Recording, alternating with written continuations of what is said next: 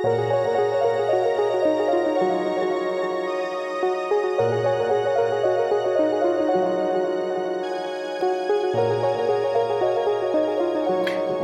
to this new Florence School of Regulation podcast episode on the Dutch and German coal phase out.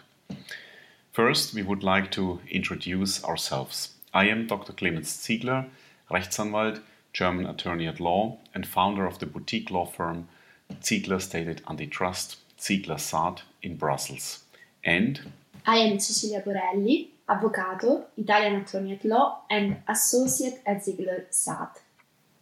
In this little series of three podcast episodes, we would like to talk about three recent European Commission decisions which regard state aid measures to set up national aid schemes to compensate operators of coal and lignite fired power plants to require or encourage them to close those plants. The decisions discussed in the first two episodes relate to state aid for hard coal closures and not to state aid for the phase out of lignite fired power plants. We will now discuss one decision relating to the Netherlands and, in the following episode, one relating to Germany. The Dutch case concerns a law passed in 2019 to entirely outlaw coal fired electricity production in the Netherlands. The second decision concerns Germany's coal phase out law of 2020, which provides for an auction mechanism to compensate operators for hard coal closures with auctions starting in 2020 and ending in 2026.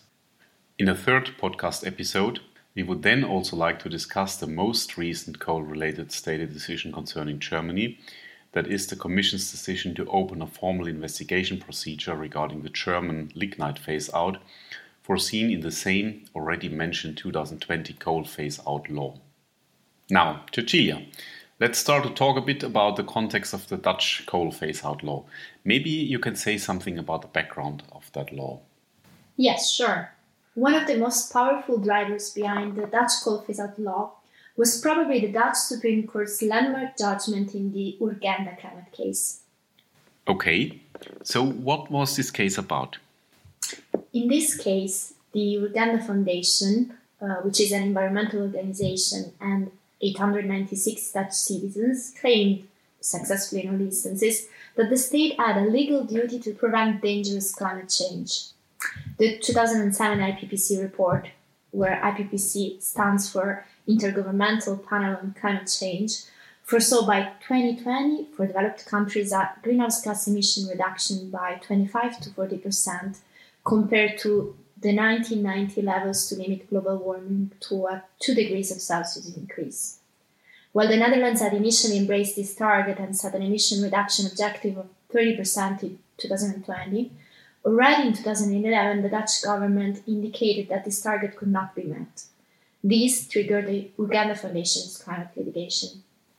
In its Urgenda judgment of 20 December 2019, the Dutch Supreme Court held that the Netherlands had, under the European Convention on Human Rights, a positive obligation to take measures for the prevention of climate change and that it had to reduce its greenhouse gas emissions by at least 25% by the end of 2020 compared to the 1990 levels. Indeed, the Urgenda case was a powerful driver and it might possibly also have served as a welcome excuse for the Dutch government to take more radical action against the operators of coal fired power plants, in particular as regards a forced exit with limited compensations. So while the Urgenda litigation was still pending, the Dutch government brought on the way draft legislation to prepare the Dutch coal exit by 2030. On 11 December 2019, just a few days before the Supreme Court handed down its Urgenda judgment, the Netherlands adopted a coal closure law, prohibiting coal-fired electricity production as of 1 January 2030 at the latest. Actually, in 2017, the Dutch government had attempted negotiations with the operators of coal-fired power plants in the Netherlands. These negotiations stopped when, in May 2018, the government proposed a bill for the closure of the plants. Alternative options had also been considered, but were found less proportionate or effective to achieve the required CO2 reductions. They included the obligation for coal fired power plants to use CCS or a tightening of their efficiency requirements. At the adoption of the closure law in December 2019, the Netherlands had five coal fired power plants, two owned by RWE the others by ENGIE, Uniper, and Vattenfall. Whilst the other four coal fired power plants got a transition period of 5 to 10 years, Vattenfall's Hemweg plant, dating from 1994, had to close before the 1st of January 2020, just a few weeks after the closure law had been adopted. And therefore, the law gave Vattenfall the possibility to request a compensation for its early closure, and the government agreed with the company to limit this compensation to 52.5 million euros. The European Commission approved this compensation under EU state aid rules in May 2020. In its determination of whether the measure amounted to state aid, the Commission did not take a final position on whether the measure provided Vattenfall with an advantage over its competitors and whether it thus constituted state aid. In that regard, the Court of Justice's Asteris judgment provides that where a right to compensation for damages resulting from an act of the state exists, such compensation is not an advantage under Article 107, paragraph 1 TFEU. The Commission could not determine with certainty, on the basis of the information provided by the Netherlands, that, under Dutch law, a right to a compensation corresponding to the aid amount existed, and thus the existence of state aid could not be excluded. Nevertheless, the Commission went on to assess the measure's compatibility with the EU single market and since it found that this would in any event be the case, it did not have to ultimately pin down whether the measure constituted state aid or not. Now, this led the Netherlands to bring an action before the General Court last July. More on this in a minute. Yes, however, first a few words about the Commission's compatibility assessment. First, the measure would have contributed to the reduction of CO2 emissions because the Hemweg plant emitted around 3.6 megatons of CO2 annually, and second, the payment adequately compensated Vattenfall for the profits it would have been able to make if it would have continued operating. The Commission considered the compensation justified in this case because Hemweg was ordered to close within a month whereas other coal plants benefited from a transition period of 5 to 10 years and therefore had the opportunity to convert, recover investments, and make additional profits. It concluded that the measure's contribution to EU environmental and climate goals outweighed any potential distortion of competition and trade.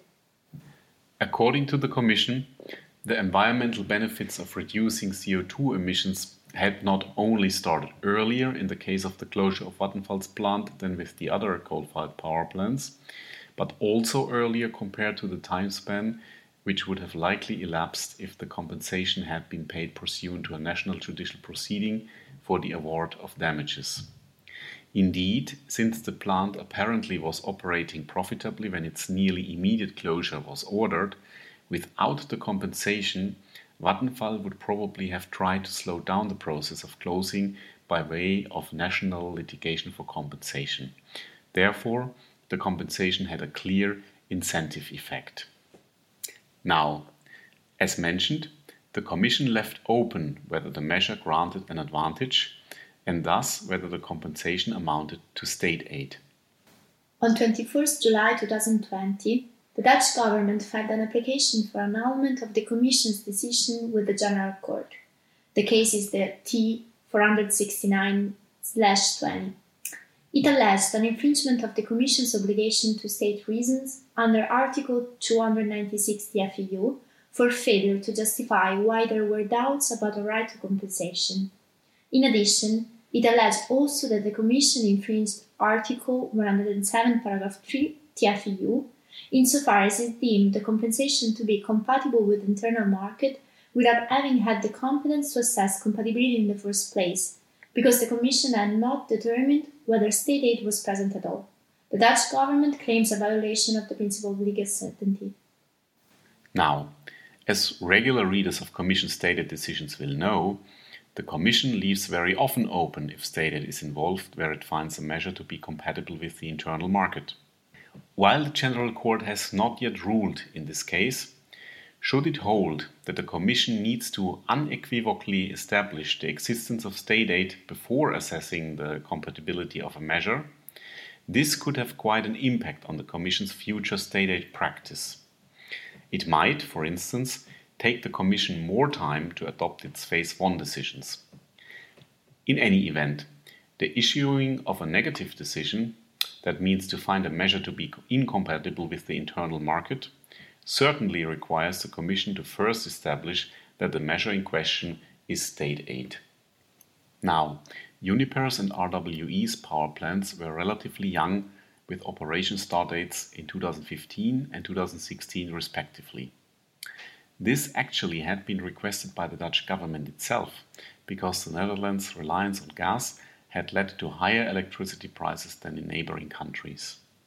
And this is why the closure law despite the generous transition period foreseen, provoked Uniper and RWE to file actions against the Netherlands for property rights violation. Their claims are based on the investment protection rules of the International Energy Charter Treaty, which protects private investors against unilateral regulatory changes. Now, the entire subject of investment protection arbitration would warrant another podcast, so we will not go into further detail here, other than to mention that by now, RWE and Uniper have each started an action before the ICSID in Washington, D.C.